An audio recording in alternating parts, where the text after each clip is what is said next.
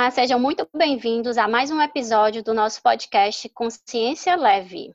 Eu sou a Williane. Eu sou o Heitor. Eu sou a Luísa. Primeiro, eu gostaria de dar um aviso, um recado, de que nós, devido a essa quarentena, iremos fazer as nossas gravações de forma quinzenal já que, como vocês bem sabem, nós estamos fazendo uma gravação cada um no seu cantinho de casa, devido às restrições impostas. Então, a gente já pede desculpa desde já por algumas falhas no áudio que possa haver, ou então qualquer tipo de interrupção, ou algo do tipo. E a melhor forma que a gente encontrou foi de fazer as nossas gravações de forma quinzenal. Então, a gente espera que você está nos ouvindo, continue com a gente e vamos continuar as nossas discussões sadias e agregadoras. E hoje estamos com um tema super especial, super em evidência, e nós estamos com uma convidada, a Régia Maciel, que é embaixadora Ikigai, professora universitária e vem colaborar aqui conosco com o tema propósito.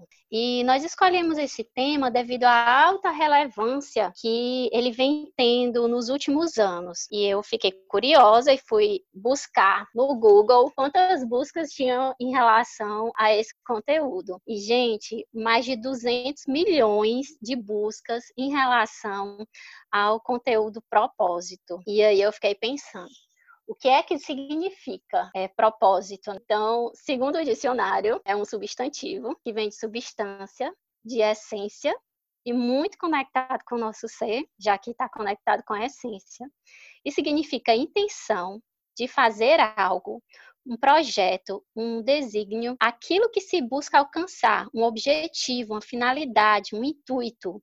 E muitas vezes a gente acaba se pegando com perguntas e respostas um pouco abstratas, longínquas, pouco palpáveis em relação ao que é o propósito. É algo quase que inalcançável. É algo que acaba confundindo com o acúmulo de bens materiais, ah, o meu propósito é formar uma família, é algo muito específico. Eu, particularmente, acredito que o propósito é uma construção, é viver essa construção no aqui e agora. O passado faz parte dessa construção que eu estou vivendo no presente e o futuro está sendo construído com base no que eu estou vivendo nesse presente. Muitas vezes é algo relacionado a um relacionamento com a família, trabalho, enfim, são infinitas as possibilidades. Então, nós chamamos aqui uma pessoa super especial para estar tá falando um pouquinho para a gente sobre propósito de vida, que é a Régia. Você poderia falar um pouquinho para a gente, Régia? Como você vê o propósito de vida? Como ele foi tomando ou adentrando na sua vida? Qual a importância que ele tem para você? Oi, gente, né? Um prazer estar aqui com vocês. É assim um privilégio poder compartilhar, dividir um pouco desse saber. E aí assim eu fiquei um pouco feliz até, viu, Willy? Quando uhum. eu vi a proporcionalidade dessa quantidade aí de buscas, né? O meu livro está um pouquinho desatualizado, tem menos. Mas só reforça uma, uma frase muito bonita que eu, eu, tenho aqui no livro, O Poder do Propósito, que ele diz assim, ó, o que faz sentir, faz sentido. Então, essa busca, ao, ao que ela me, me proporciona perceber, é que há uma busca, isso está em cima de uma falta, né? O que, que me falta? Me falta o conceito, me falta o entendimento e me falta o propósito.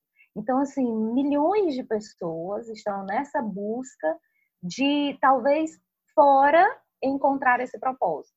Mas o propósito, o qual eu sou embaixadora e defendo, né, com muita é, veemência, o que eu descobri é que ele vem de dentro de mim. Eu não busco ele fora.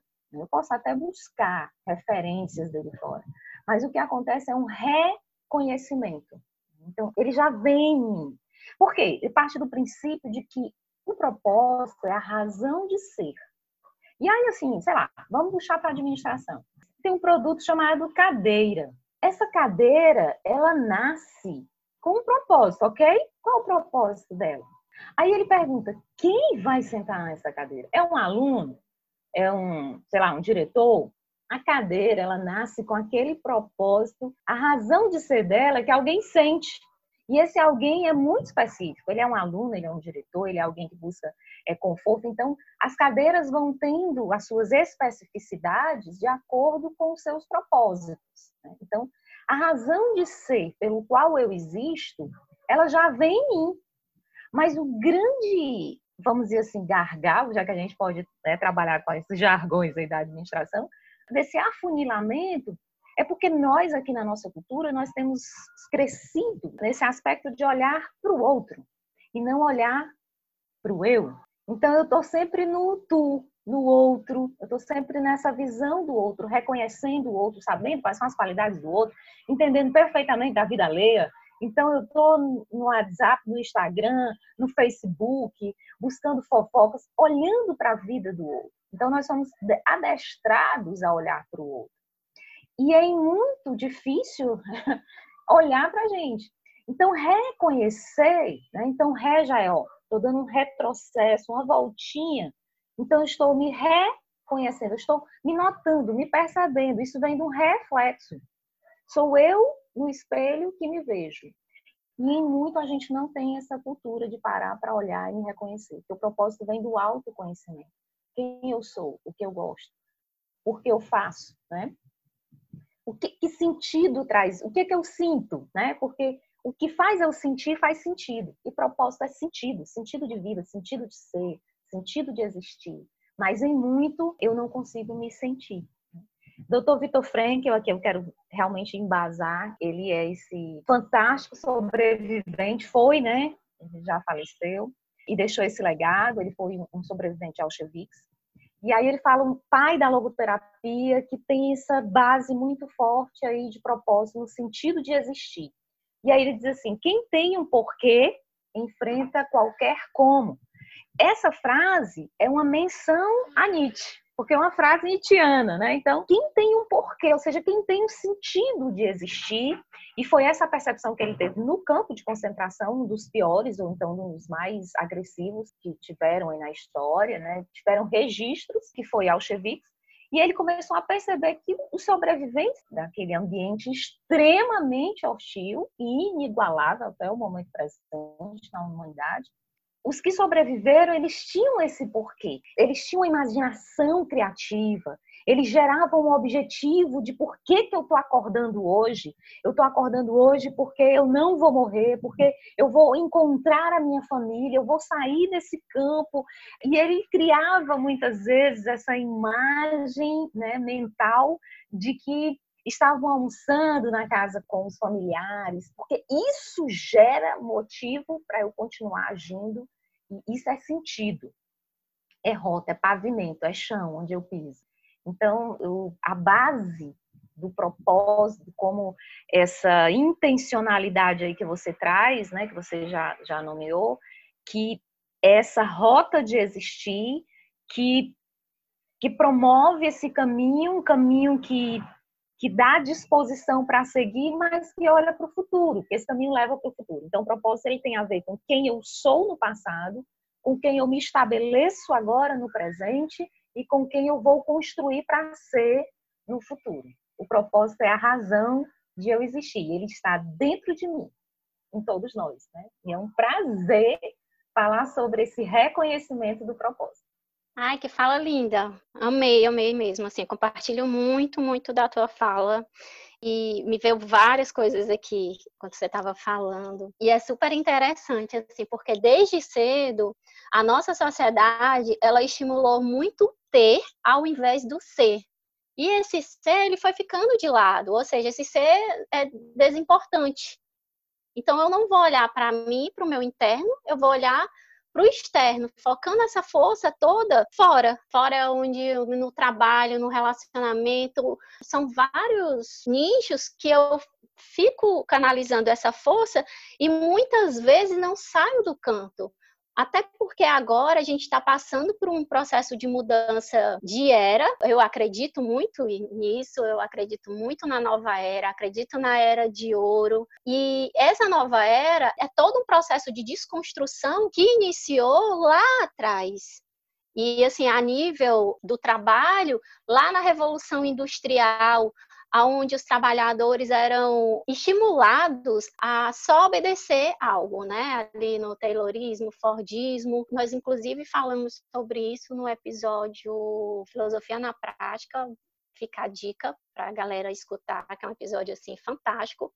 Foi com o professor de filosofia, o Aldenir, e nós falamos o quanto na história da humanidade o ser foi sucumbido, né? Ele foi tirando força. Por quê? O externo estava tirando força.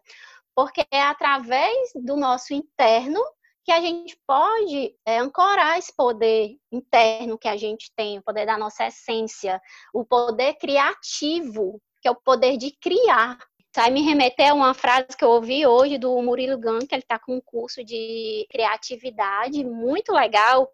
E aí ele falou: vida criativa é você escolher o caminho da curiosidade ao invés do medo. Enquanto a gente sempre foi ali direcionado para estar tá fazendo algo muito mecânico, sem estimular a criatividade, sem estimular a nossa percepção múltipla, sendo convidado sempre a estar muito focado, especializado.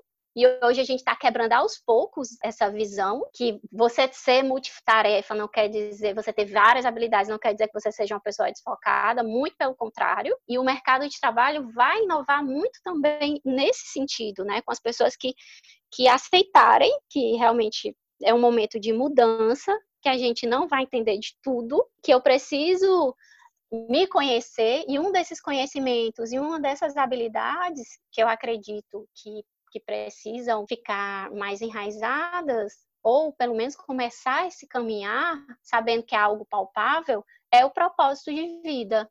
Sim, eu acredito muito. Aí você falou numa temática muito importante que são os dias de hoje, né? Então, hoje, assim, a gente escuta muito uma frase: estamos em crise, tempos difíceis, já se fala em uma nova forma de ser, né? O novo normal.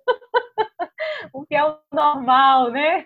Quem é que disse que é normal, né? Que parâmetro de normal, né? Então, assim, a gente, às vezes a pior doença é a normose, né? Todo mundo querer ser normal, né? Mas é, ser único, essa é a essência da subjetividade do, do ser, né? Então, nós nascemos para sermos únicos embora iguais, mas extremamente diferentes, né? E, e postuladamente iguais.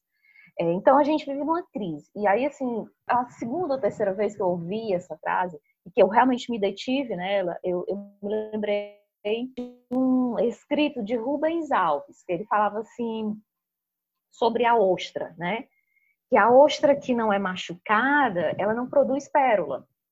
Então, se nós olharmos propositalmente para esse momento como é, somos uma ostra e estamos sendo feridos por um grão de areia, ou por que quer que seja, que entre nesse nosso universo ostra, e que nos provoca esse mal-estar, essa angústia, é, bem, bem psicanalítico mesmo, usando o termo da, da, da angústia, do mal-estar que nós estamos vivendo, se nós nos encararmos como essa ostra que que muitas vezes é afligida por essa crise, mas absorve essa areia e vai jogando em cima dessa areia camadas e mais camadas de madrepérola, que ela já está preparada, ela já vem preparada, olha o propósito né, da, da ostra, ela já vem preparada com esse sistema né, de proteção, vamos dizer assim, quando essa agressão acontece, né, ela vai ali colocando camadas e mais camadas em cima daquele grão de areia e o término disso é um valor inestimável, é um valor caríssimo, que é uma pérola.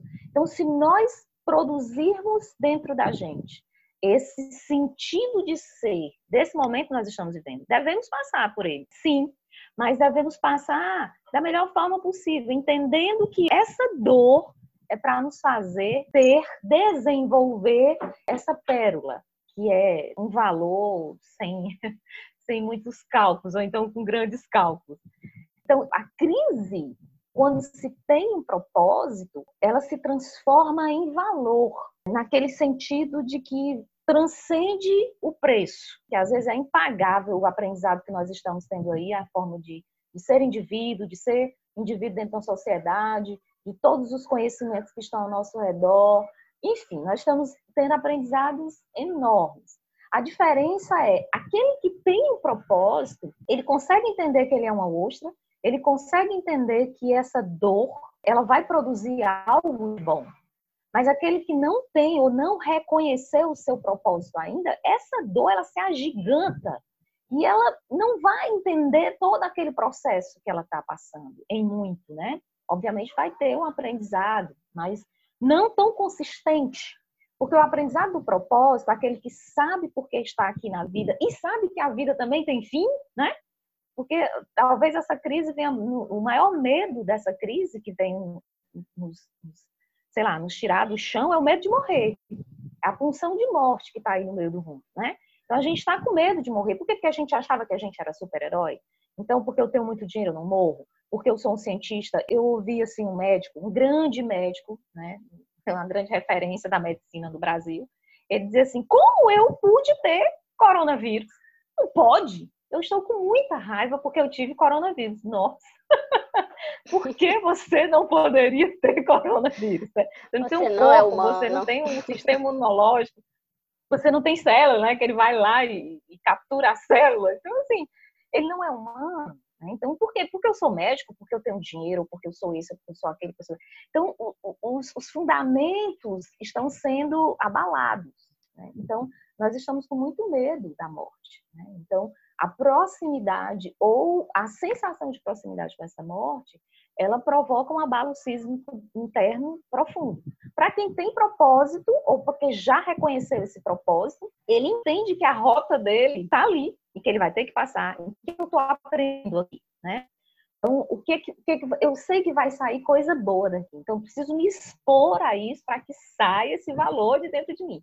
Mas aquele que ainda não reconheceu, não sabe por que está vivo, vivo, ele realmente tem uma falta, tem uma angústia muito grande. Então, busca se refugiar, busca a negação, busca correr para vários sentidos, viver nas lives da vida, né? Então, é, a bebida, busca a violência. Então, ele sempre vai é, colocar essa angústia, efetivar essa angústia em outro caminho. Né? Então, é importante que durante essa crise nós olhemos no espelho. Quem é esse ser que aparece no espelho? Né? Quem, quem é essa pessoa? Será que eu conheço e reconheço essa pessoa que está aí? Então, esse é um momento ímpar, pelo menos da minha vida, né? da, minha, da minha história, até o momento presente.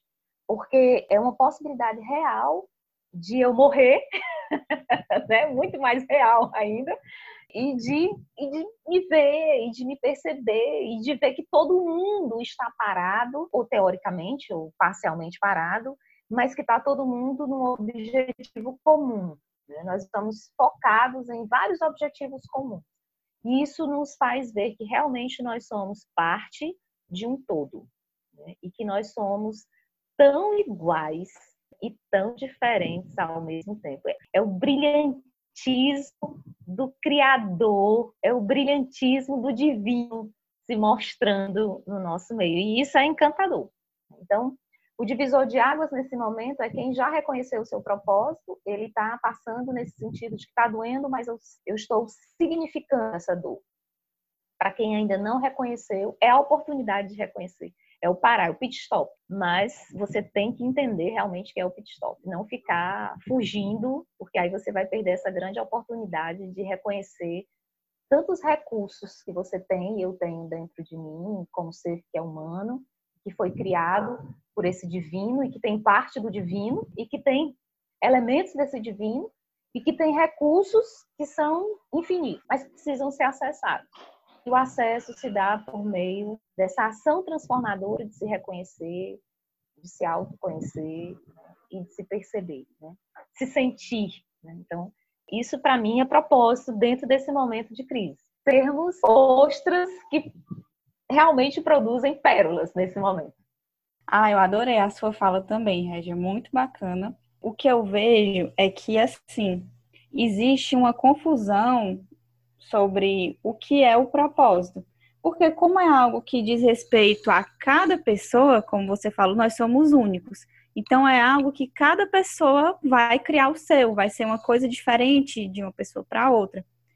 E também acontece muito de como nós não estamos acostumados a olhar para dentro, a olhar para si, se conhecer, como a gente já falou aqui, qual é a tendência? Buscar fora, buscar no outro, buscar uma fórmula pronta que dê um passo a passo para a gente chegar nesse tal desse propósito. E também eu vejo que algumas vezes essa questão do propósito é falada de uma forma um pouco romantizada, como se a gente alcançar aquele propósito, se você tiver o propósito na sua vida, você vai estar sempre feliz, sempre alegre, maravilhoso, alto astral, produtivo. E é importante também ressaltar, eu acho que não é bem assim. A questão é que, como você falou, a gente não vai ter essa angústia de se sentir perdido, de se sentir sem razão de ser. A gente vai saber o que, que nós queremos, o que, que nós somos, mas vão haver sim dificuldades no como, como realizar isso, como colocar isso em prática, como colocar isso no mundo. E aí eu queria também saber qual é a tua visão e a visão talvez do Ikigai também em relação ao propósito ser multável ou não, porque o que, que eu acredito que nós, como acho que você até falou, a gente vai se descobrindo ao longo da vida. E aí nós vamos também mudando algumas coisas. Então, em determinado momento pode ser que eu perceba que o meu propósito é X e depois eu vou mudando, as minhas experiências vão me modificando e eu passo a almejar um propósito Y. Então, eu acredito que também tem muito essa questão. Às vezes é passado, é falado do propósito como algo, como até a Williane ressaltou, que não é para ser algo rígido, né? Mas muitas vezes ele é falado como se fosse algo rígido, estabelecido, que não vai se alterar. Então, isso gera também uma ansiedade nas pessoas. Por isso, eu acho muito importante a gente tratar desse tema com uma perspectiva mais leve, com uma perspectiva de um propósito mutável, de um propósito que se realmente tenha uma identidade com quem você é naquele momento entendendo que a cada momento nós vamos mudando e que esse propósito também pode ir adquirindo novas formas, novos caminhos e que a gente também não se cobre, né, para descobrir, identificar esse propósito como se fosse a coisa mais assim extraordinária do mundo. Não, meu propósito pode ser somente, entre aspas, né, que às vezes isso já é uma coisa difícil, ter uma convivência harmoniosa com a minha família. Esse pode ser o meu propósito no momento. E às vezes, né, não é uma coisa assim extraordinária, não é um projeto que vai impactar milhares de pessoas, mas é uma coisa que tem as suas dificuldades ali, pode ser altamente desafiadora para mim. Então, também o propósito não precisa ser essa coisa enorme, pode ser algo que está dentro do seu contexto naquele momento, que para você faz sentido. Eu achei fantástica essa fala. Eu acho que eu já tinha visto essa frase em outra forma, de que realmente o que nos faz sentir é o que faz sentido, né? Então, achei perfeito isso e queria que a gente conversasse um pouco mais sobre isso. O que, que vocês acham desse propósito ser mutável ou não, de como as pessoas buscam uma fórmula para atingir esse propósito, como é que a gente pode ver isso de uma forma mais leve e realmente definir, identificar esse propósito para cada um, que pode ser diferente, pode mudar ao longo da vida, e pode ser, em alguns momentos, mais fácil ou mais difícil. O que, que vocês acham sobre isso? Bom, deixa eu aqui falar um pouquinho sobre essa, o propósito e a sua, vamos dizer assim, temporalidade. Nós somos esse ser né, humano, gregário, que a gente está em construção, construindo, se desconstruindo e reconstruindo o tempo todo. O propósito, sim, existem vários, então eu posso ter o meu propósito profissional, o meu propósito é, mas existe sempre uma essência de ser, né? E aqui eu vou te dizer assim o meu, tá? Então, como foi assim, é, existem algumas perguntas do Ikigai, a proposta do Ikigai, dentro da mandala do Ikigai, há uma promoção de quatro grandes perguntas, né? E elas vão se abrindo para que você possa ter mecanismos aí de se auto-perceber. Né? Então, por meio filosoficamente da pergunta, nós vamos buscando esse caminho do reconhecimento. É possível, né? Não é fácil? Não, não é fácil. Não é um caminho de flores, né? Tem espinhos. Mas é um caminho gostoso de fazer, porque eu não tô, eu tô reconhecendo a pessoa mais linda do universo, que sou eu. então assim, essa pessoa que convive comigo 24 horas e que eu nasci assim vou morrer com ela. Né? Então, isso é muito bacana, né? Nós nos reconhecemos. E aí, em um dado momento, nessa minha construção de descobrir o meu Ikigai, existe a essência, sabe, Luiz? À medida que você vai. Ah, o que, é que eu gosto de fazer? Aí você vai abrindo, né? Eu gosto de fazer isso, isso. Os primeiros, as primeiras respostas são duras, porque às vezes a gente nem se percebe, a gente precisa muitas vezes fazer um questionário com o outro que é mais próximo da gente. O que, que eu faço de bom? Diz aí o que, que eu faço de bom. E aí a outra pessoa vai te trazendo essa, essa informação e você vai, ah, tá, me reconhecendo. Né? A partir é, do Tomário Sérgio Portela de uma coisa, diz uma coisa muito bonita no livro dele, Porque Fazemos o que Fazemos, que ele diz que, em muito, nós nos percebemos dentro do propósito de ser naquilo que eu faço, não é em tudo, e não é essência, tá? Mas é, é, em muito eu me reconheço naquilo que eu faço. Então, assim, a minha profissão, ela fala muito sobre mim. O meu fazer, ele fala muito sobre mim, mas muitas vezes eu não percebo. Então, eu também fiz essa busca, tá? Então, na época, eu trabalhava como coordenadora da faculdade, aí eu cheguei para os professores, me digam aí, gente, o que eu faço de bom? Qual é a resposta? E aí, esses meus colegas de trabalho foram dizendo, você faz isso, você faz aquilo, eu fui me reconhecendo por meio do meu fazer.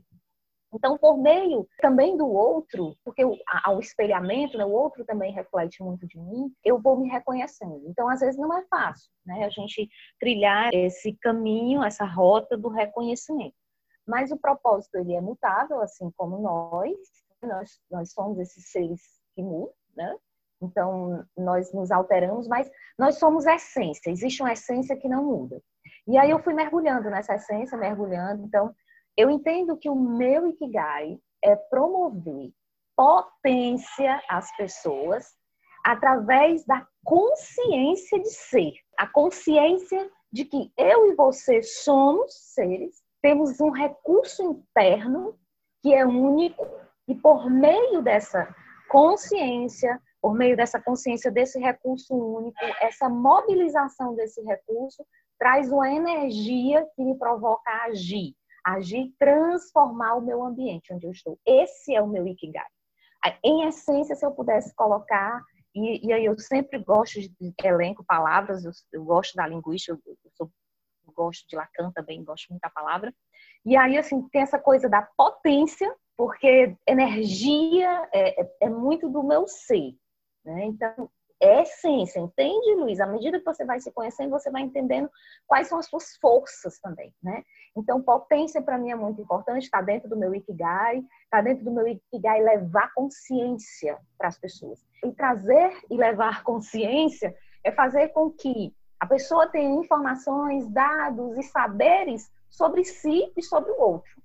Isso é consciência, né? Então, é consciência. Então, é trazer o conhecimento, a sabedoria para próximo, para dentro desse ser.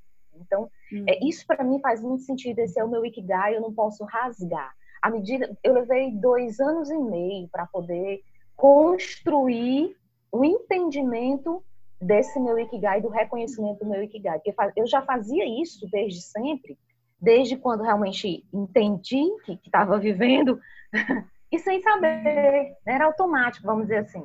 Então, quando eu passei a buscar essas informações em mim, no outro, porque uhum. inicialmente foi no outro, foi o outro que me trouxe a informação. E aí eu comecei a desenvolver a ação de me perceber e consciência para mim é um fator muito importante em todo o meu fazer da minha vida. Eu tenho e aí ser professora faz todo sentido, porque eu Sim, levo claro. esse conhecimento eu levo essa energia de você querer saber, de você querer buscar. Isso é potência, né? Eu, eu passo a energia que tenho para o outro de forma muito natural. E isso é propósito, isso é razão de ser na mais essência do ser. Então, isso faz um sentido brutal para mim. Se você não tiver consciência, é como se eu não tivesse te tocado, te afetado, provocado em ti uma ação. Então, mas eu tenho vários propósitos. Eu tenho um propósito de, de profissional, um propósito pessoal, mas essencialmente na minha vida como ser único, eu tenho que passar por esses estágios, né? Eu tenho consciência, potência e recursos, né? Então, esses três elementos, eles estão é, muito fortes dentro do meu Ikigai, tá? Eu espero ter te suprido aí.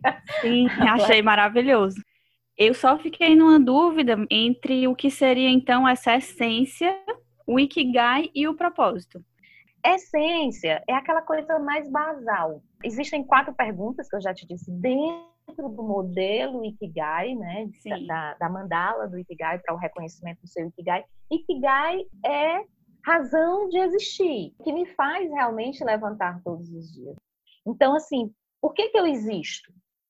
Então, é muito prático. Né? E o Ikigai, como estrutura lá da ilha de Okinawa, ele é muito prático. Por que, que eu me levanto todos os dias? Qual o objetivo pelo qual eu estou vivendo hoje? Então, ele está no momento presente, né?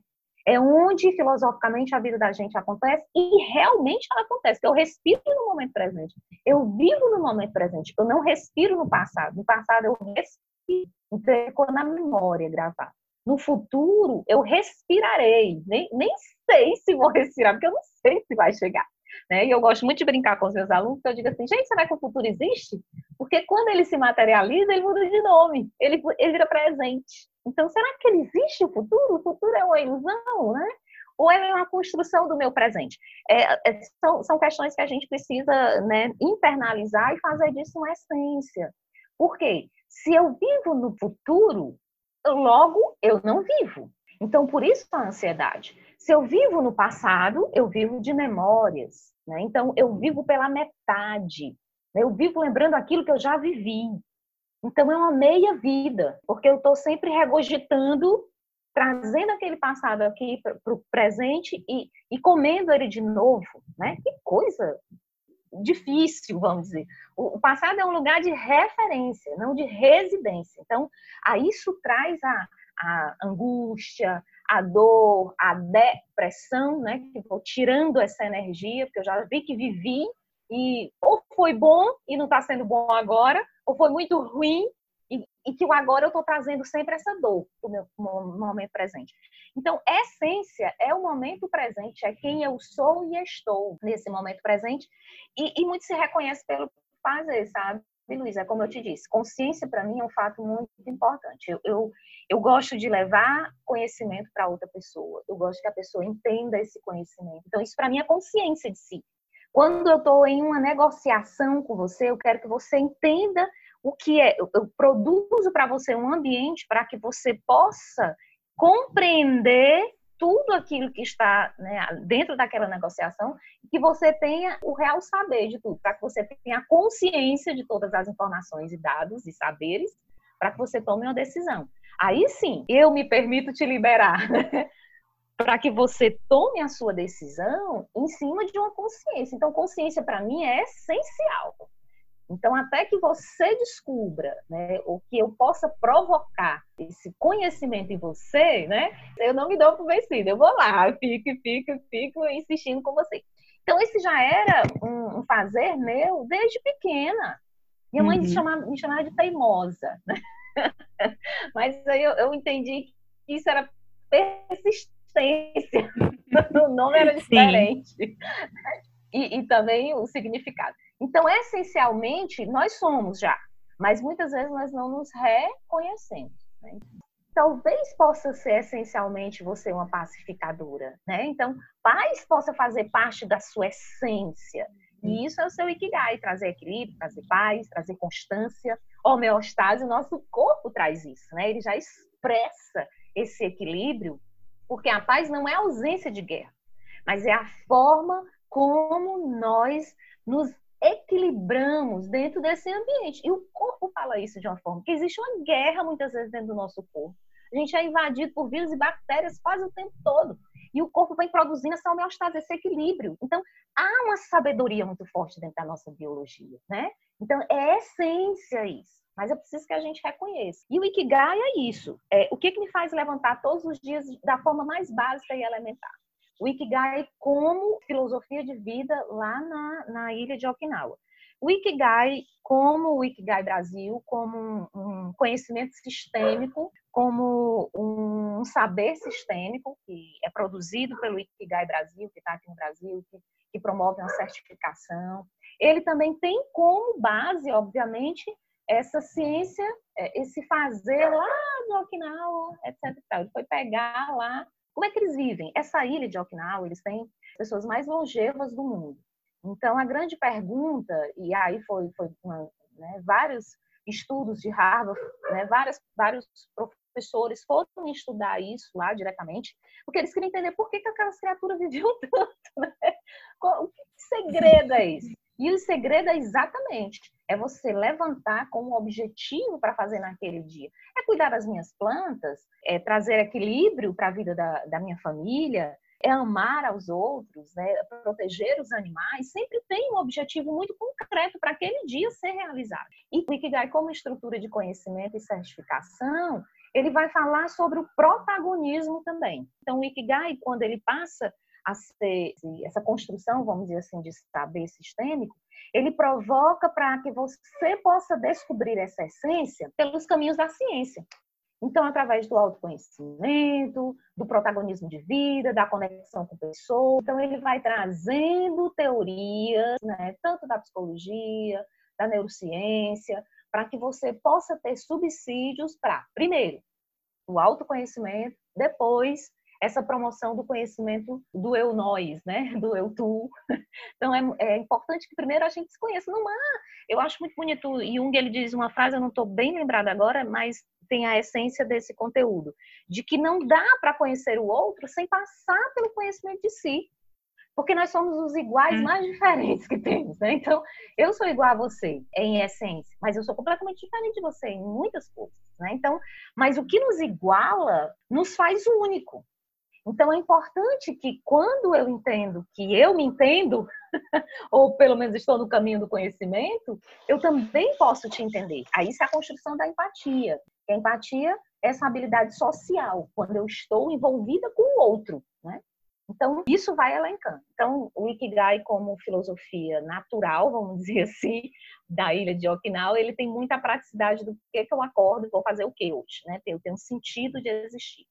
E como esse sistema agregador aí de saber da, da certificação do Ikigai Brasil tem também essa, essa procura primeiro, obviamente entendendo o Ocidente, né? Essa procura de quem sou eu primeiro, o que, que eu gosto de fazer, o que, o que, que eu sei fazer, né? O que, que eu quero deixar como legado quando for embora, porque sei que, que não, não sou eterno aqui, né? Então, o que, que eu vou deixar? Então, tem, tem, tem, essas perguntas muito filosóficas, mas com base científica, tá? Então, por isso que é uma certificação. E, para mim, fez muito sentido ela, né? Porque ela tem realmente... Lembra da consciência? A consciência é muito importante para mim. Então, conhecimento é Sim. é muito importante, ciência é muito importante. Eu preciso de, de, de fundamentação para poder uhum. ir estabelecendo o conhecimento. Então, é. E propósito é isso, né? O propósito... E aí eu juntei as, as duas dimensões. A dimensão da administração e a dimensão do Ikigai, né, como tanto Ilha de Okinawa como esse sistema de saber aí que foi feito é, para coaching, né, vamos dizer assim.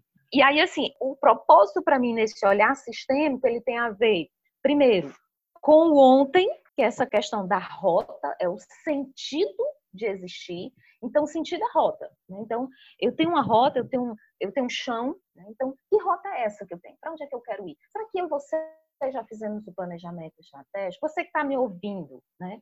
Você já fez o seu planejamento de para 5, 10, 15 anos, né? Como é que você quer morrer? Como é que você quer viver?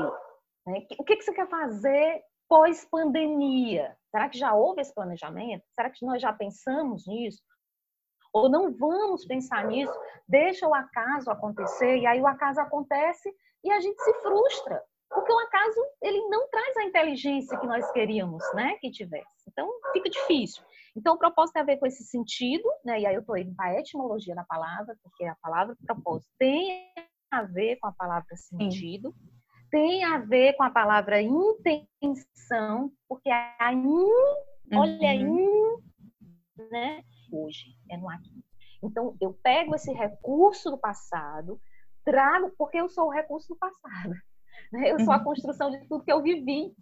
Então, hoje se materializa todo o meu passado. Hoje, a régia que está aqui, ela é uma construção do que eu fui.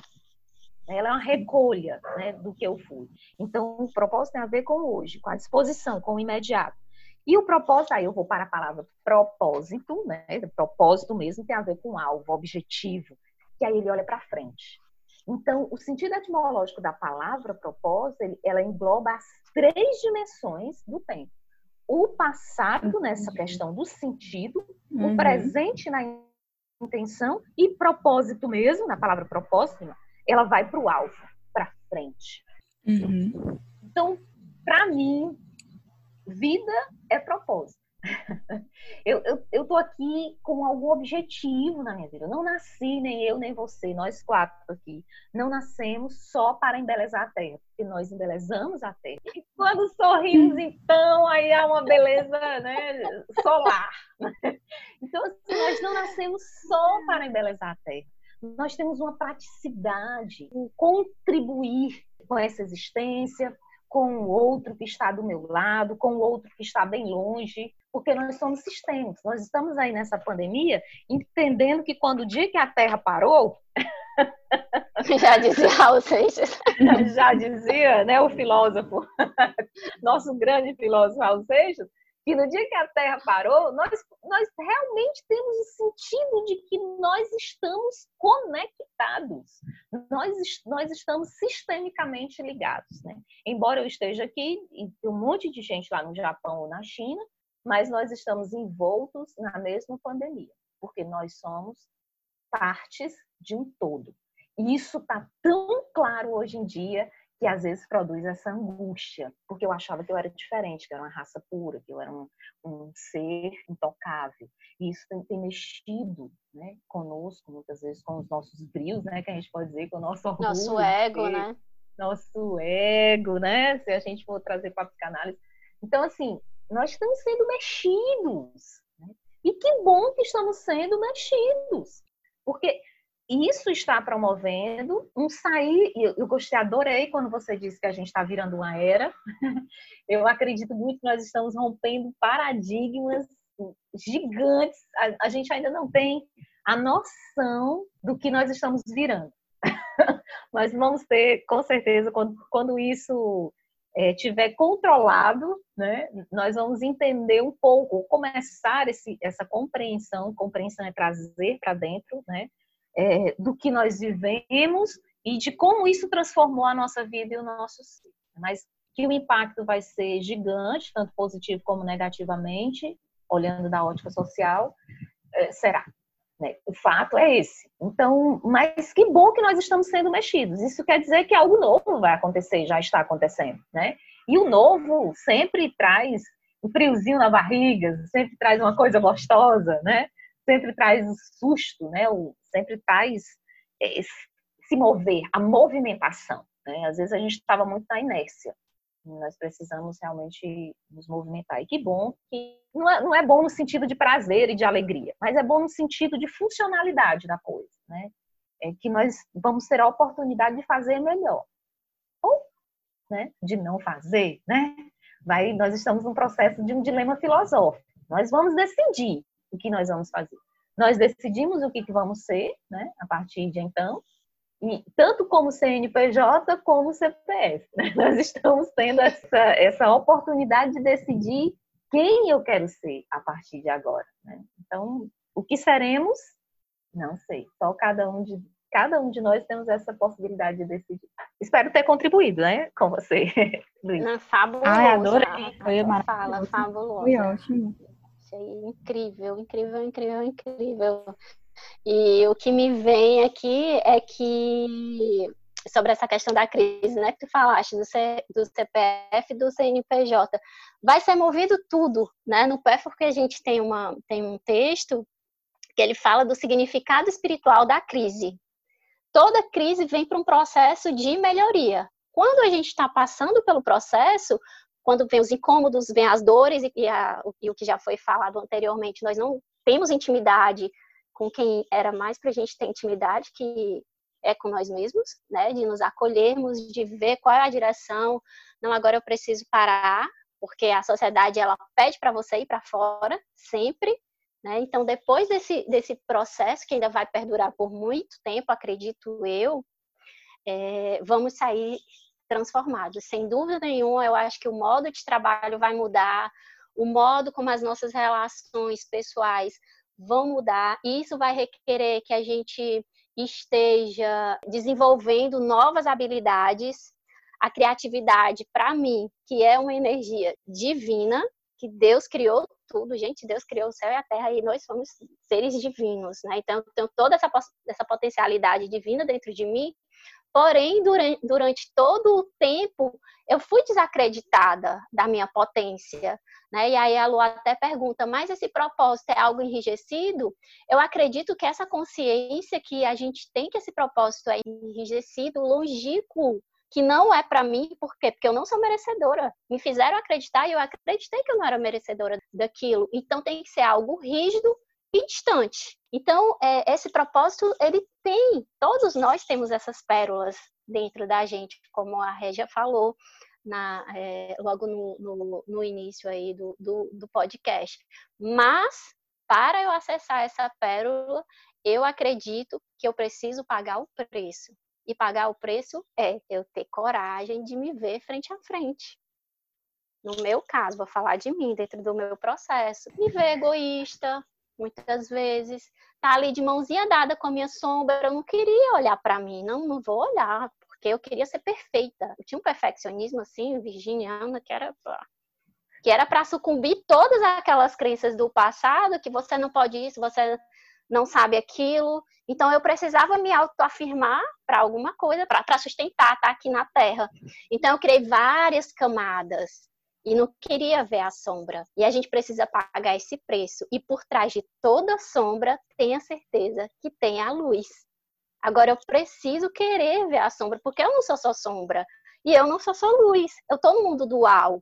Eu estou aqui na Terra, dualidade, a maior escola que tem em relação a crescimento. Então, eu acredito que todos nós somos ostras, que todos nós temos essas pérolas. Agora, a questão é a gente trazer essa consciência e, a partir dessa consciência, eu ir me direcionando e quebrando esses padrões e essas crenças antigas que vêm de um script muito enrijecido. O script que deram para os meus pais, para os meus avós, que era só rodar, gente. Era você nasce, aí aos que depois de muito tempo, né, poderia fazer uma faculdade. Os meus avós e os meus pais não fizeram, mas geralmente os nossos pais já vinham fazendo faculdade. Aí depois você casa e você tem filho. Todas as quebras de padrões que tiveram durante esse tempo eram coisas que é, eram agressoras para a sociedade. Então, eu vejo muito a gente olhando essa pandemia agora, olhando essa crise que a gente está vendo como algo ruim. Mas por quê? Porque a gente também aprendeu que o que vem de novo, geralmente, o desconhecido, devido ao nosso controle excessivo,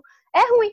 Eu tendo a imaginar, a projetar no futuro que isso é ruim, essa mudança vai ser ruim. Por quê? Porque ela está me tirando aqui do meu status quo, do meu, entre aspas, do meu conforto, né? Da minha zona de conforto, que na verdade ela é desconfortável. Então, quando eu trago essa consciência para mim, para o meu corpo, eu estou presente, eu observo e vou agindo conforme essa nova consciência e vou questionando os meus próprios padrões. Durante o dia a gente pode observar quantas coisas repetidas a gente não faz. Eu, pelo menos, eu estava observando um dia desse aqui em casa, eu disse, gente, quantas coisas repetidas eu faço? Sem perceber, sem ter consciência. Agora, quando a consciência não, aí eu tenho uma possibilidade de escolha consciente de estar me colocando no mundo de uma nova forma, sendo um novo ser, contribuindo para a sociedade, que é evolução, porque enquanto seres humanos, nós sentimos, isso é inerente ao ser humano. Muitos, como eu, já fiz muito isso no passado de não querer sentir, jogava pro ladinho. E outra coisa é pulsar. E pulsação, ela vem de vida. Então, o sangue ele bombeia para o corpo todo, né? Ele contrai, ele tem a sístole e tem a diástole.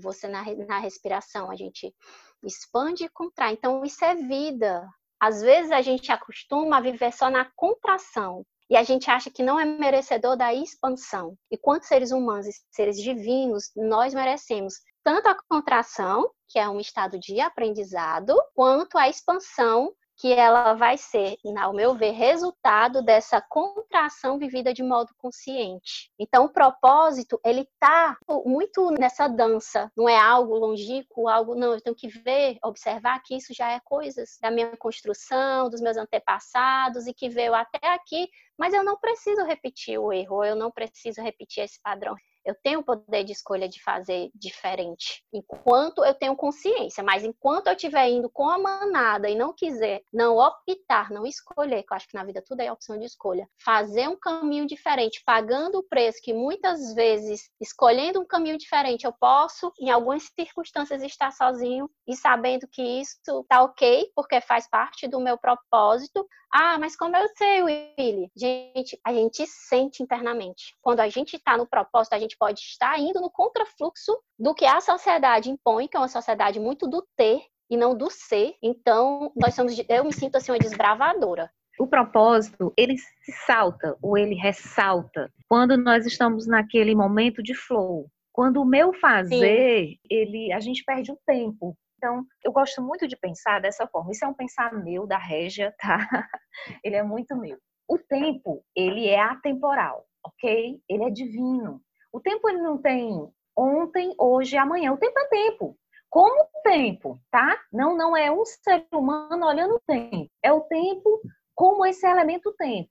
Não tem o tempo de ontem, o tempo de hoje. Quem tem o tempo de ontem, o tempo de hoje, o tempo de amanhã, sou eu, ser humano. Quando eu entro nesse estado de flow, que é esse estado onde eu tô, o que eu estou fazendo está tão gostoso, está tão bom, que eu perdi essa noção de temporalidade, de espaço que eu estou. Então, eu sempre gosto de usar essa imagem. O trem está passando é, e quem está dentro do trem está tendo essa visão de quem está passando? É o que está lá fora ou sou eu que estou dentro do trem? Quem passa? Quem passa sou eu que estou dentro do trem. Você concorda? Sim. As montanhas estão lá paradas, né? Eu é quem estou passando. Então, sou eu, ser humano, que estou passando pelo tempo. Quando eu perco essa noção de tempo, que eu me fundo com esse tempo divino, que é o estado de flow, que eu perco, eu não sei lá que hora é, eu não sei se é noite, se é manhã, se é dia, eu só sei que eu estou fazendo esse negócio que é tão gostoso que relógio para mim não importa. Eu entrei na dimensão do divino, desse kairos, né? desse tempo divino que existe e que eu consigo perceber que o que eu faço tem essa porção de divino. Esse é o meu propósito.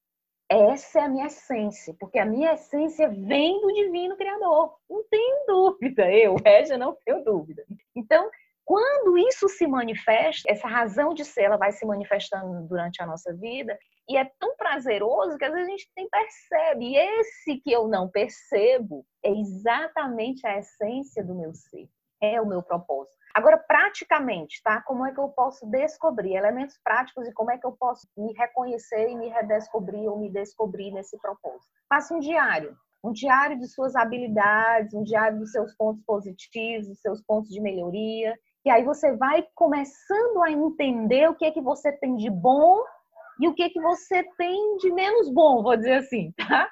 Porque é, o que, que a gente tem como limitante, é você entende que a gente tem também então, eu, eu não uso na sua capacidade total, né? Mas ele não é mal em todo, né? Ele, eu tenho uma proporcionalidade dele, né? Da minha fraqueza. Então, ah, eu sou ruim em matemática. Tá, mas eu sei fazer as quatro operações, eu só não sei aquelas coisas mais complexas.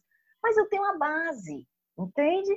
Então, assim, o que, é que eu tenho de totalmente bom? Porque o meu propósito, e aí, como estrutura do conhecimento teórico de Ikigai, o meu propósito ele se estabelece muito pelo que eu faço. Lembra do que o doutor Mário Sérgio Cortella? O meu fazer, eu me reconheço no meu fazer, no meu fazer do dia a dia, não só profissional, mas como eu manejo né, a minha vida.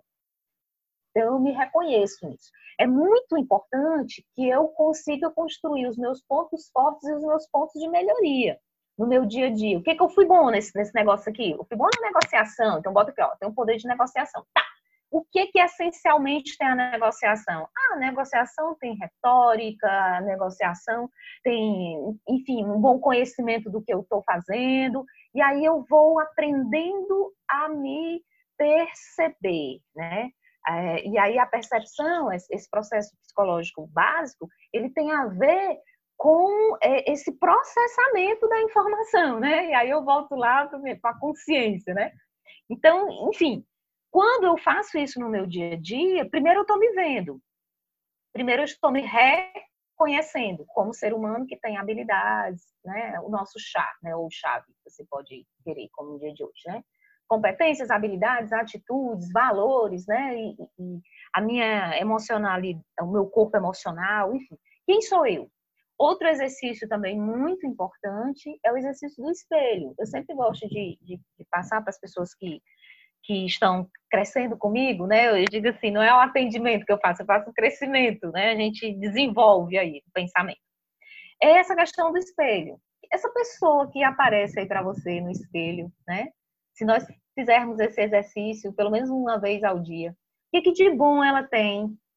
Porque você conhece ela mais do que outra pessoa. Você convive com ela 24 horas. O que ela tem de bom? Elenque. E pasme. Muitas vezes eu pergunto para algumas pessoas, olhe no espelho e me diga três características que você entende como positivas. E elas não conseguem. Não conseguem. Não é porque não tenha características positivas, né, sociais ou individuais, mas é porque não consegue se reconhecer porque está encharcada desse negócio aí que você disse, William, né? Desse repertório, desse checklist que algum CPF ou algum CNPJ colocou dentro de mim, eu vesti isso, internalizei e eu me caracterizei, o eu sou é aquilo que o outro diz. Então, eu, eu e você, em muito, precisamos reconhecer quem eu sou de verdade. E quem eu sou de verdade, ele responde. Responde diante do espelho. Quem é essa pessoa que se apresenta aí? Oi, como é o seu nome? Eu sou Valderrégia, né? Então, assim, oi, Valderrégia, o que, que você tem de bom? Ah, eu tenho isso. O que, que você tem que, que não é legal? Ah, você tem isso aqui. Né? Se você perguntar, você que está me ouvindo nesse, nesse dia, se você perguntar diante do espelho para essa pessoa que se apresenta diante de você, o que é que ela tem de bom, e de ruim, não corra, porque ela vai te responder. Sabe o que, você faz? Você escreve lá no diáriozinho teu de bordo e aí você vai começando a reconhecer quem é o eu sou que está aí com você e que é você. E muito foi apagado por discursos e retóricas, e emblemas e símbolos que foram colocados por um outro ser para você ser, né? Embora complexo aqui o pensamento, bem psicanalítico, mas eu tenho certeza que você está compreendendo. E a prática é se olhe no espelho, o exercício do espelhamento, né? Pergunte essa pessoa que lhe aparece quem é e o que de bom ela tem para ela e para a sociedade a qual ela está inserida. Agora na quarentena, depois da quarentena, com 30, com 40, com 50, com 60, seja a idade que você tenha, você está vivo. Enquanto você estiver vivo, há como você e eu continuarmos a trabalhar, a fazer desse ser que aparece aí no espelho um ser bom, um ser único, com um trabalho forte, não é, não é, não é simplesmente pregando a fotinha, né? Mas é trabalhando forte, né? para se perceber e para entender que todos nós fomos forjados por um ser divino e que nós temos um propósito essencial para existir e um legado a ser deixado. Quando eu e você formos embora, o que é que as pessoas vão dizer? O que é que eu deixei como marca efetiva na vida dessas pessoas? Qual foi o meu afeto que ficou marcado naquelas pessoas. Eu tenho uma, uma, uma história real minha. É, eu fui para um enterro de alguém, não, eu não vou nomear nada, porque fica muito. a cena é muito. Quem me ouvir pode uhum. entender. É. E aí eu fui ao velório desse, desse senhor que para a gente tinha muita referência. E aí eu ia, levei um colega e chegamos lá, tava toda a família aquele, todo aquele ambiente, né, de velório, enfim. E aí quando eu cheguei, fui junto com ele, eu olhei, né, pro, ele estava lá no caixão, e aí o outro olhou para ele e disse assim, já foi tarde. Eu, menino, pelo amor de Deus, não digo um negócio desse a família aqui. Mas aquilo me trouxe uma reflexão tão profunda. Quando eu saí ali daquele velório, eu disse assim: Poxa, o que é que eu quero que os meus alunos digam de mim ao me verem daquele, naquela situação. Será que é dizer aquilo que aquele colega disse? Ixi, Regia, já foi tarde, né? Viveu foi muito. Ou então diz, puxa, nós perdemos uma pessoa maravilhosa que influenciava, que marcou a minha história, que me construiu aqui. Que tipo de pessoa eu e você queremos ser? Está sim no nosso poder de decidir quem queremos ser e no nosso poder de reconhecer quem somos porque temos recursos dentro da gente que são recursos únicos e recursos que têm um valor de vida e muita vida. Né? Então, que nós possamos reconhecer por meio de, de, exercícios práticos que muitas vezes a gente acha que é uma bobagem, né? Se olhar no espelho e se perguntar, e aí não é uma bobagem quando a gente faz a pergunta, né? Outro exercício muito interessante, que aí eu, eu devo esse, esse tem marca registrada, né, do meu mestre Tadeu Belfort Júnior, a primeiro, o primeiro Luz e Sombra que eu fiz com ele, um dos primeiros. É, terminou Luz e Sombra, que é muito junguiano, né? E aí eu terminei esse mestre, foi muito bom. E o processo terminou, ele olhou para mim como um bom mestre, né? Ele disse: agora que o processo começou. Quando a demanda chegar, Régia, chame essa demanda, sente e converse com ela. E eu disse, pronto, agora o cara pirou. o que é isso? Sentar e conversar com essa demanda. E à medida que essa explosão de energia psíquica vai saindo da gente, porque nós vamos mexendo, e aí passei pelo espelho, quem é você? O que é que você tem de bom? À medida que nós vamos nos expondo a essas perguntas, nos expondo a esse espelho de reconhecer, porque o, o, o espelho ele traz um ré reflexo.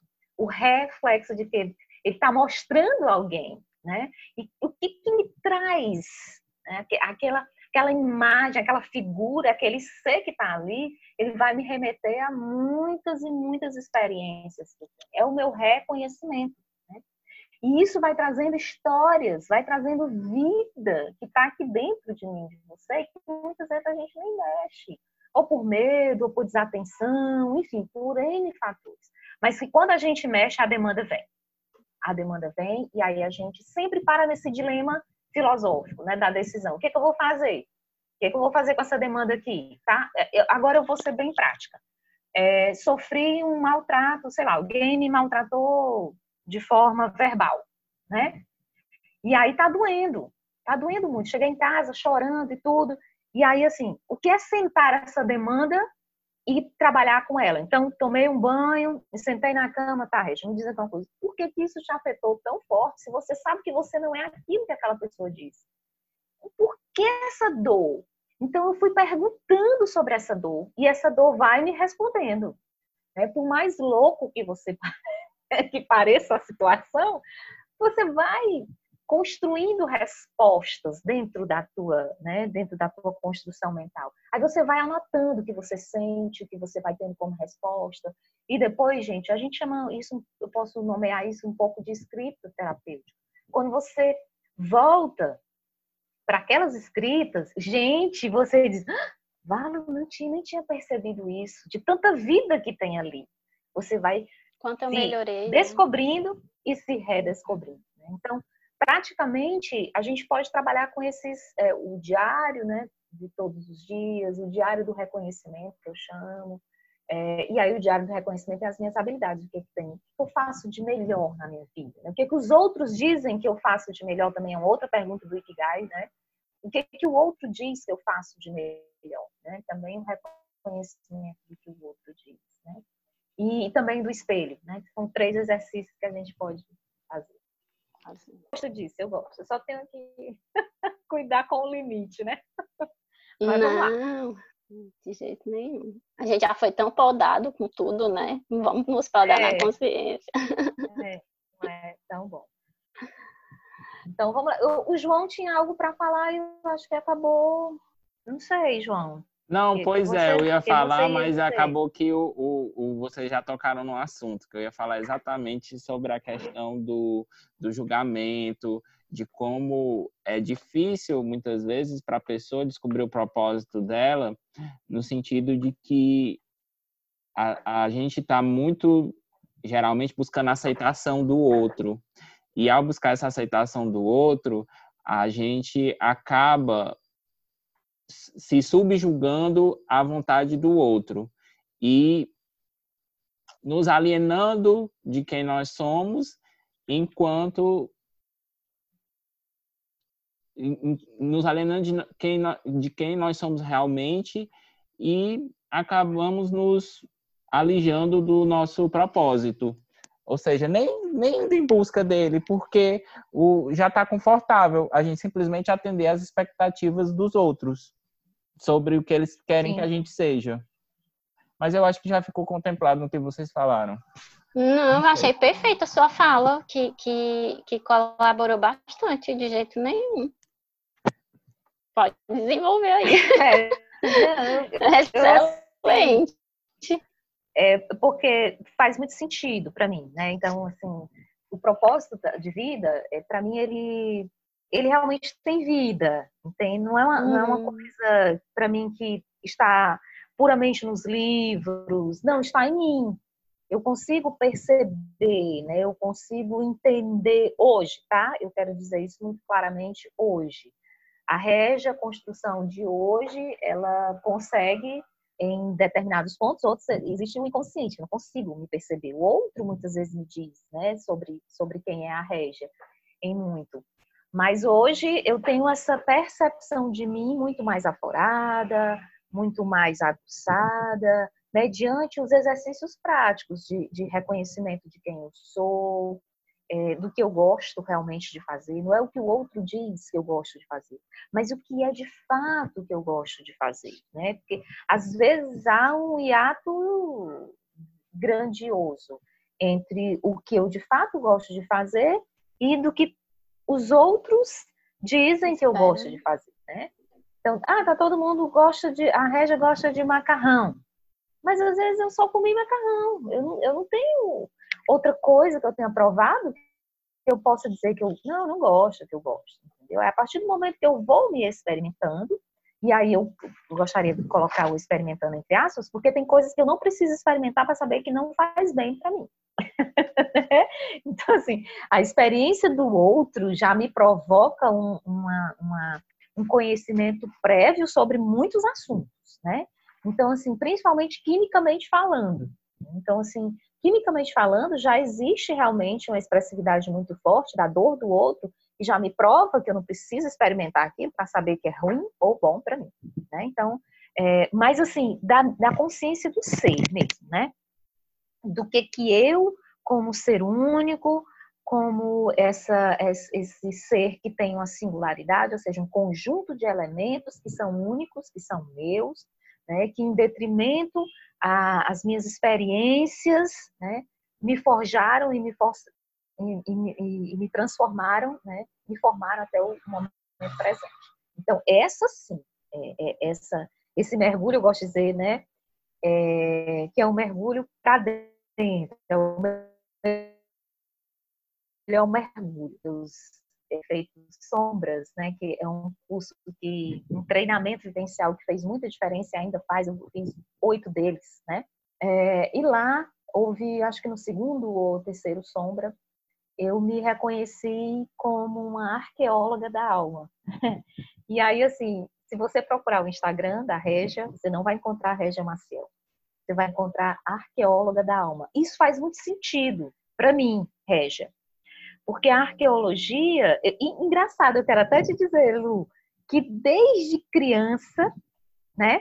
Hum. Pequeno ainda sou, mas desde criança eu gostava do Egito, eu gostava das tumbas, né? Eu gostava de saber dos faraós, eu gostava de entender uhum. como é que aqueles, aquelas pessoas encontravam aqueles artefatos antigos. Nas minhas viagens, eu, eu ia uhum. atrás dessas para olhar Legal. em museus mas eu não tinha consciência, você entende? Eu já produzia essa característica de ser, mas eu não tinha consciência. Até o dia que eu fiz o efeito sombra, na época ainda era efeito sombra, hoje é luz e sombra, treinamento vivencial.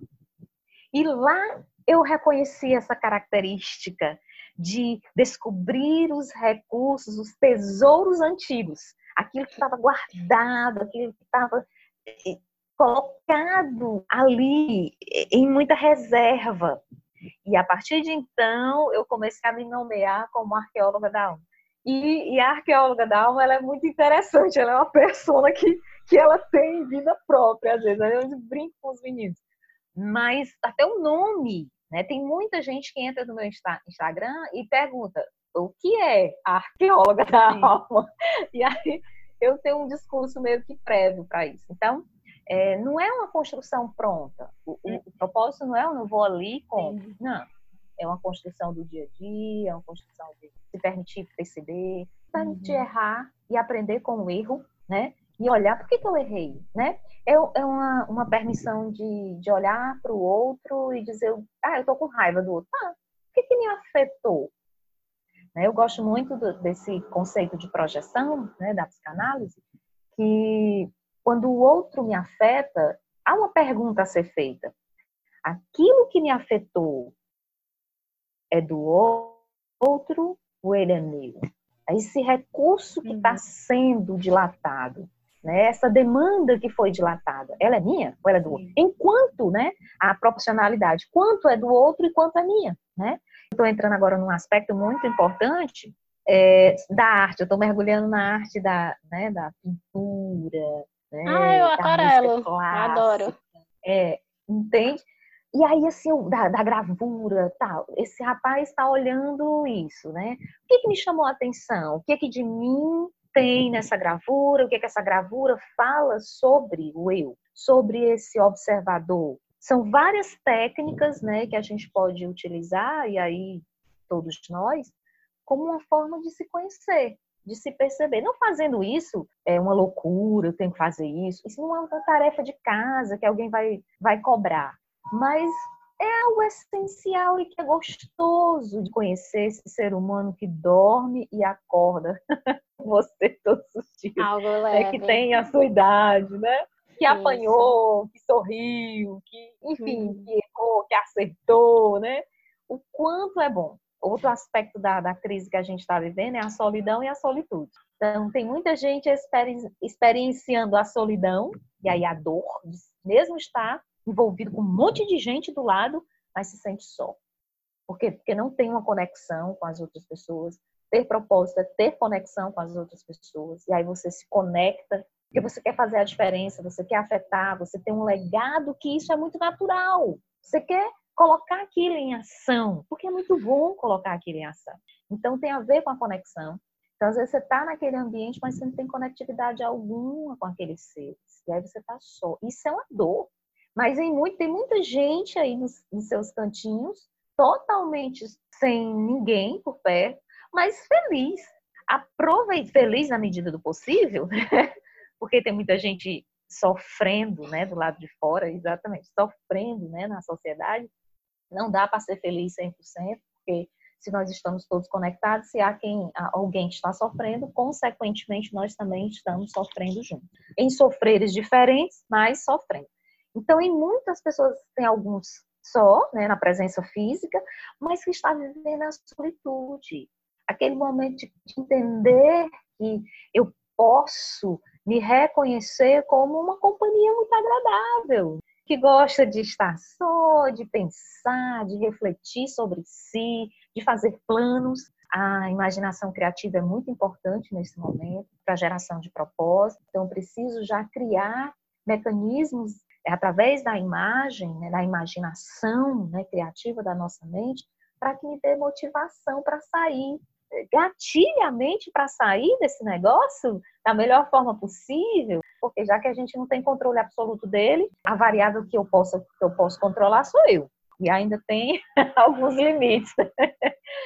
então, assim, em parcialidade posso controlar essa variável, né? É essa variável que tem que ter a minha atenção, não o outro, porque a variável outro eu não consigo controlar.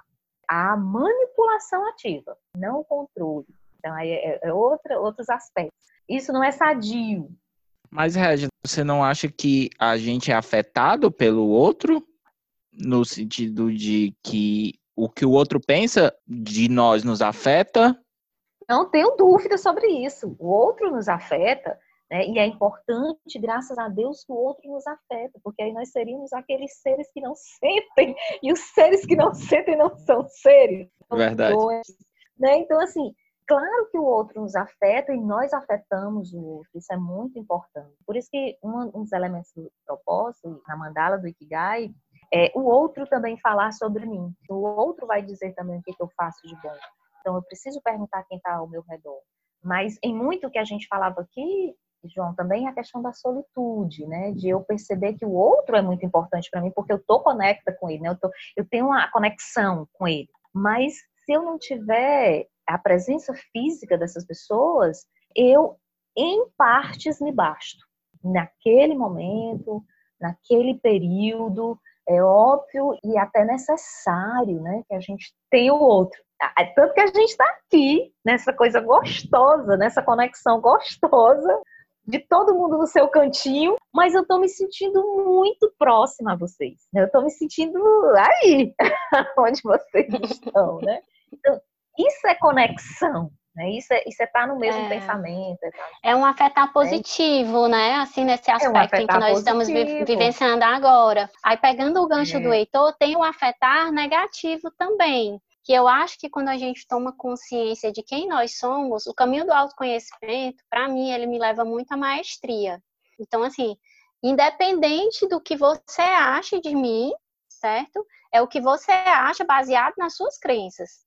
É perigoso eu sempre achar isso como verdade, porque de repente eu posso estar tomando outra rota pelo olhar do outro. Por quê? Porque eu ainda não estou ancorada no que de fato eu sou. Eu ainda tenho aquele caminho que eu acho que, inclusive, essa pandemia está trabalhando muito nisso, e o que tinha muito antes era do mestre idolatrado, ser inalcançado. E não, nós somos mestres de nós mesmos. Eu acho que o caminho do autoconhecimento ele leva para essa maestria. E dentro do contexto em que está sendo mencionado agora, eu acho super importante que a gente não ache que nós somos os nossos pensamentos. Porque às vezes eu acho que eu sou o que eu penso. Tem uma diferença entre o que eu penso, que muitas vezes é influenciado por nossas crenças limitantes ou por nossas crenças fortalecedoras, e que é tanto se é usado em demasia, tanto a limitante ela é ruim porque ela limita, e a fortalecedora porque ela vai me impedir de um futuro crescimento. Então, tem que estar aberto, eu tenho que usar tudo para o crescimento constante, para o crescimento criativo. E isso trazendo um equilíbrio, porque o criativo, que é inerente ao ser humano, ele cria. E essa criação, ela tem vida e tem pulsação. E dentro dessa pulsação, existe um propósito, que é o tema do nosso episódio de hoje. E aí a gente já vai, se vocês concordarem, caminhando para a finalização, sabendo que gente, enquanto seres humanos, nós temos interesses diversos, tá? Nós temos interesses diversos. A gente tem que observar que a nível histórico, nós fomos podados em relação ao nosso sentir, ao nosso pensar, em fazer algo meramente único. Se você não for especialista, você não é bom eu tive esse conflito durante muito tempo na minha vida, porque eu gosto de muita coisa e me dedico a muitas coisas e vou no profundo em muitas coisas também. Eu sou das relações mais profundas. E aí tudo bem se durante esse caminho, e é até normal, entre aspas, natural, né? Porque o normal vem da, da normose. É até natural, enquanto seres humanos e seres em construções, é, nós nos sentirmos perdidos ok, tá? É assim, às vezes é até legal você se sentir perdido, porque aí você tá sem aquele enrijecimento, sem aquele controle excessivo, e você tem um leque de opções. Mas aí é difícil estar tá nesse lugar de, entre aspas, estar tá perdido, porque a sociedade cobra que você sempre tem que ter um caminho, você tem que. Essa cobrança externa e interna que muitas vezes a gente reforça. Aceita, é, aceita que a gente vai passar por um processo de mudança, a gente está passando, tanto a nível coletivo quanto individual, e está tudo certo, está tudo bem. O importante é a gente tomar consciência disso e buscar, ao passo de cada um, mudar na medida que cada um sustenta e no seu tempo, começando com o que se tem, no local que se tem, sem estar esperando o momento perfeito, cheio de arco-íris e nuvens. Porque quando essa perfeição toda ela não vai chegar, possivelmente, porque nós somos seres imperfeitos, né? Aqui na Terra, na 3D. Essa perfeição pode, pode ser que não vai chegar, você se frustre porque colocou um propósito muito longínquo, algo inalcançável, muitas vezes até para se sabotar. Acolhe a sua humanidade, acolhe o seu sentir, anda ali de mãozinha dada na, com a sombra, pede ajuda para os amigos, vai ouvir podcast, terapia, autoconhecimento aí, constelação familiar. Gente, é imenso. E hoje assim, quem está no caminho do autoconhecimento, eu acredito que vai sair um pouco na frente em relação a isso. Mas também não é uma corrida, não, viu? Eu digo assim, no sentido de estar tá tomando a consciência e de estar tá buscando as mudanças que são inerentes a nós como seres humanos e como seres criativos. Não, eu acho que tua fala agora acabou de elucidar o que eu ia falar, que era exatamente a questão de se é possível você encontrar o seu propósito, enquanto ao mesmo tempo você, digamos assim, obrigado, entre aspas, a viver fora dele. Vamos supor, na questão profissional, que eu vejo que é uma forma muito forte, a gente é obrigado a se sustentar. Mas vamos supor que o nosso propósito, como vocês estavam falando, por exemplo, eu gostaria de ser pintor. Eu vejo que o meu propósito é a arte. Mas a, com aquela arte eu não consigo é, me sustentar financeiramente. Ainda. ainda. Isso, uhum. ainda. Então, eu acabo indo para buscar esse sustento uma área completamente diferente. Eu me vejo como um estranho naquela área, mas eu sou, entre aspas, novamente, obrigado a estar ali. Mas eu acho que contempla o que a Helena acabou de falar, né? De, de você se aceitar na construção desse propósito. Então, como a Juliana também bem, bem frisou, ainda não consigo, mas pode ser que daqui a um tempo eu venha a conseguir me sustentar da minha arte. Então, pode ser que é, aí eu consiga viver o meu propósito, entre aspas, plenamente. É, e também assim, é, eu, eu, vejo muito isso durante a minha caminhada, porque eu vi várias coisas, mas eu vejo que uma hora eu vou juntar tudo. E lá na frente vai fazer sentido, sabe? Vai fazer sentido eu ter começado com a terapia, fazer teta healing, acabar lá a pintura, é, o reiki, amar psicologia, astrologia, enfim, aí você olha tudo assim, vários meditação, que eu amo meditação, vários, várias caixinhas, porque a sociedade impõe a gente colocar essas caixinhas, mas no final a gente bota tudo dentro de um caldeirão de bruxo e de bruxa e sai uma alquimia assim perfeita. Vai sair uma alquimia linda, porque eu acredito como o propósito é conectado com o divino, tudo vai fluir para. Eu conheço pintores, gente, o Mena em São Paulo. Quem não viu o Instagram dele ainda, ele faz a chamada pintura da nova era. É muito massa. O cara faz umas pinturas que quando você olha assim, você muda o seu estado vibracional com as pinturas dele. É incrível. O Mena já fez várias exposições, as exposições assim fantásticas. E o cara vive de pintura, sabe? E ele vive da arte dele, e é uma arte que as pessoas, ah, se você for ver isso antes, ah, sei lá, 10, 20 anos atrás, ninguém ia incentivar, porque ainda tem isso, né? Ninguém, assim, a maioria das pessoas, como elas estão frustradas, elas inconscientemente ou até consciente, elas não querem que você se dê bem, ou elas até queriam fazer aquilo que você está fazendo, mas não tem coragem e diz, ah, não, não vai dar certo. Mas, cara, acredite em você. Eu tô falando isso até para mim também, sabe? Acredite em você, acredite no seu propósito, que tem uma conexão divina e que em unidade a gente está colaborando para o todo. Então, acredito que, como Deus está por trás disso tudo, vai ser uma grande orquestra, muito bem afinada.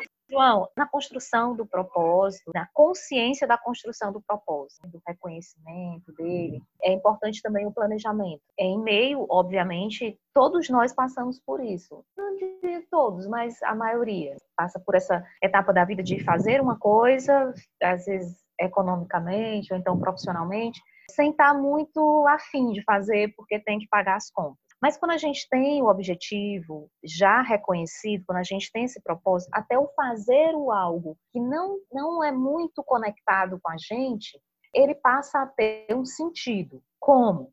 Vamos supor, você é um executivo, mas você gosta de gostaria de viver da música, mas música nesse momento da tua vida não vai trazer o recurso financeiro que você precisa, tá? Não necessita, precisa. Quero deixar isso claro.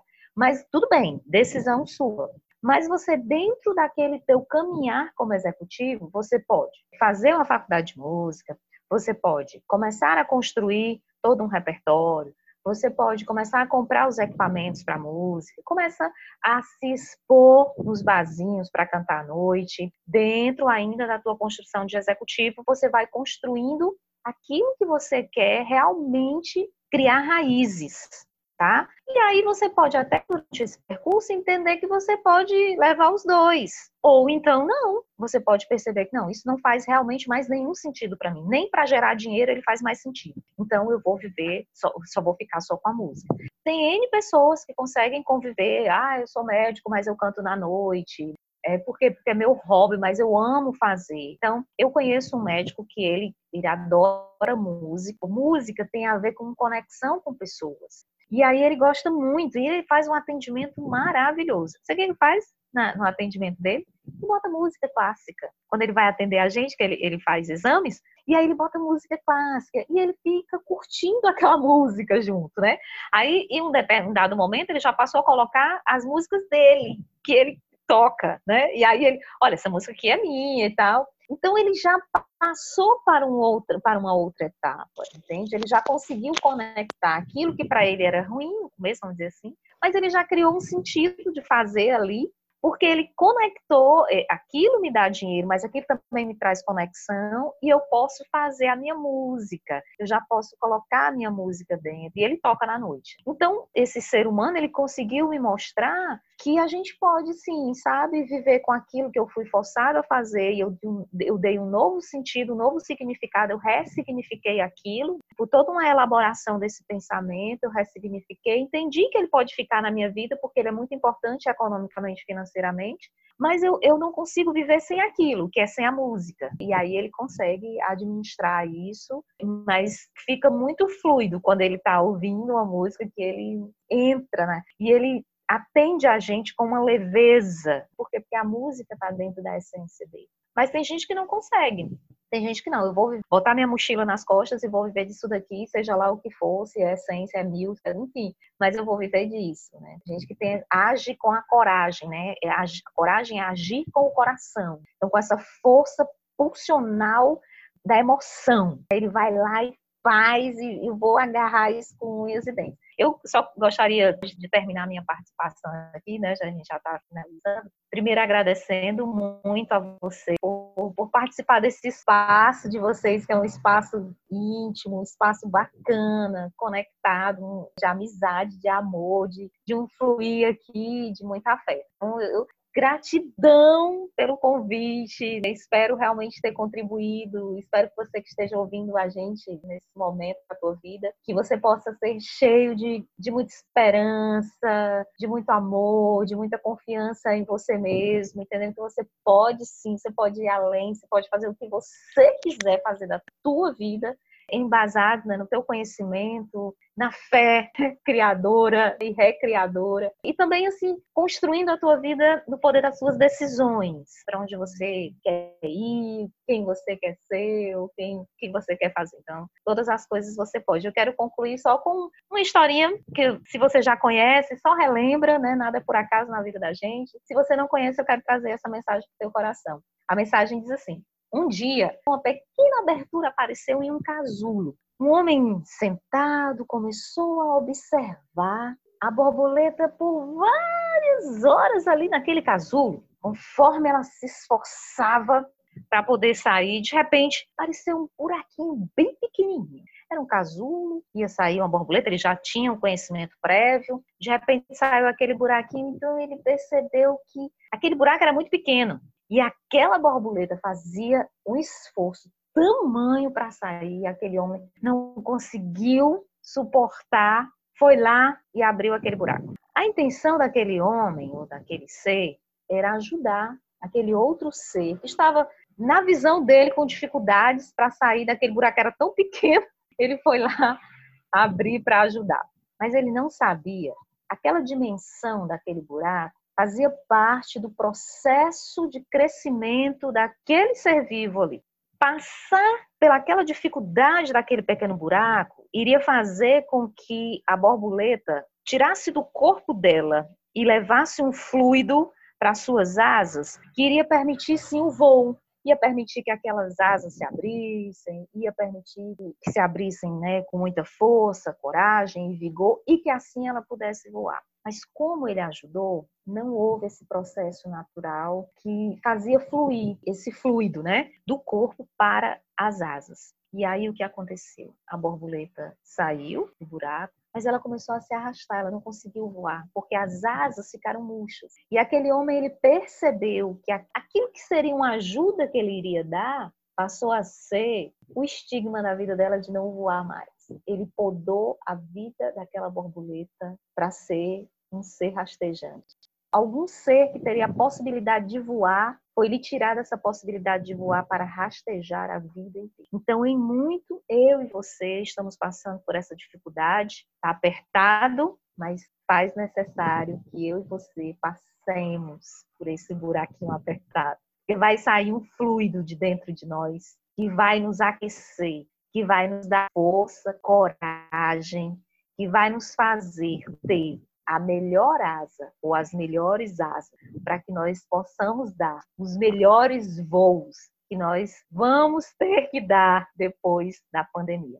Eu desejo a você que nesse momento que está doendo, que está dolorido, siga, siga com força, com fé, com coragem, sabendo que tudo isso vai contribuir para o nosso bem e que nós vamos sim fazer e ser aqueles seres que nós devemos ser pós-pandemia, para voar longe, para fazer o que a gente quiser fazer, continuar ou então desistir, fazer novo, mas nós vamos voar. E eu desejo a você um excelente voo. Um voo que tenha um objetivo, que saiba para onde está indo e que possa pousar nesse objetivo com muita clareza e que assim nos ajude o Divino Criador. Então, Gratidão a todos vocês. Agradeço a vocês pela participação. Sim. Pelo menos para mim, pessoalmente, foi altamente enriquecedor. Nossa, não sei, não sei nem como nomear. De tão, de tão... Heitor tá processando as informações. de tão enriquecedor que foi. E agradeço a todos vocês por esse momento tão gratificante e enriquecedor, essa é a palavra que eu consigo no momento definir esse nosso encontro aqui. Muito obrigada, Régia. Muito obrigada, pessoal. Também, para mim, foi muito interessante ver tanto conteúdo sobre propósito, que às vezes eu via de forma reduzida em outros locais, mas aqui foi uma oportunidade muito rica de a gente abrir mesmo esse assunto e contemplar ele de uma forma que seja realmente assim profunda, que abranja outros aspectos, nosso aspecto social, cultural, enfim, foi incrível. Eu adorei. Muito obrigada. Ai, gente, para mim foi assim um presente divino. Inclusive tive insights sobre o meu ikigai, sobre o meu propósito, sobre um sonho que eu tive ontem. ontem foi antes de ontem que a Regia falou em relação à questão da paz e eu não tinha me percebido que um dos meus propósitos tem a ver com isso, que é uma fala recorrente, inclusive veio em sonho uma pessoa falando para mim sobre essa questão da paz Poxa, foi assim um presente assim mesmo divino, Regia. Eu agradeço imensamente o seu tempo, a sua disposição, tudo, tudo, tudo, sabe? E assim, o, o quanto de pessoas eu tenho certeza que está passando por esse processo de expansão de consciência agora e que pode estar precisando dessas palavras e que isso pode estar sendo assim uma virada de chave na vida da pessoa, porque para mim foi uma virada de chave. Eu, tô, eu entrei uma, estou saindo outra então, muita gratidão pelo teu tempo, pela tua disposição, pela energia. A gente vai acabar porque de fato precisa agora, mas tá num flow aqui que a gente passaria a madrugada. Gente, olha, poxa, muita gratidão, muita gratidão. Assim, a minha palavra realmente é gratidão e conexão com Deus e com o Criador. Chegamos ao final do nosso episódio. Então aproveita e nos segue nas nossas redes sociais através do Instagram consciência.leve, do Twitter celeve underline podcast. E fica ligado que toda quarta-feira nós estaremos com um novo episódio. Então até lá.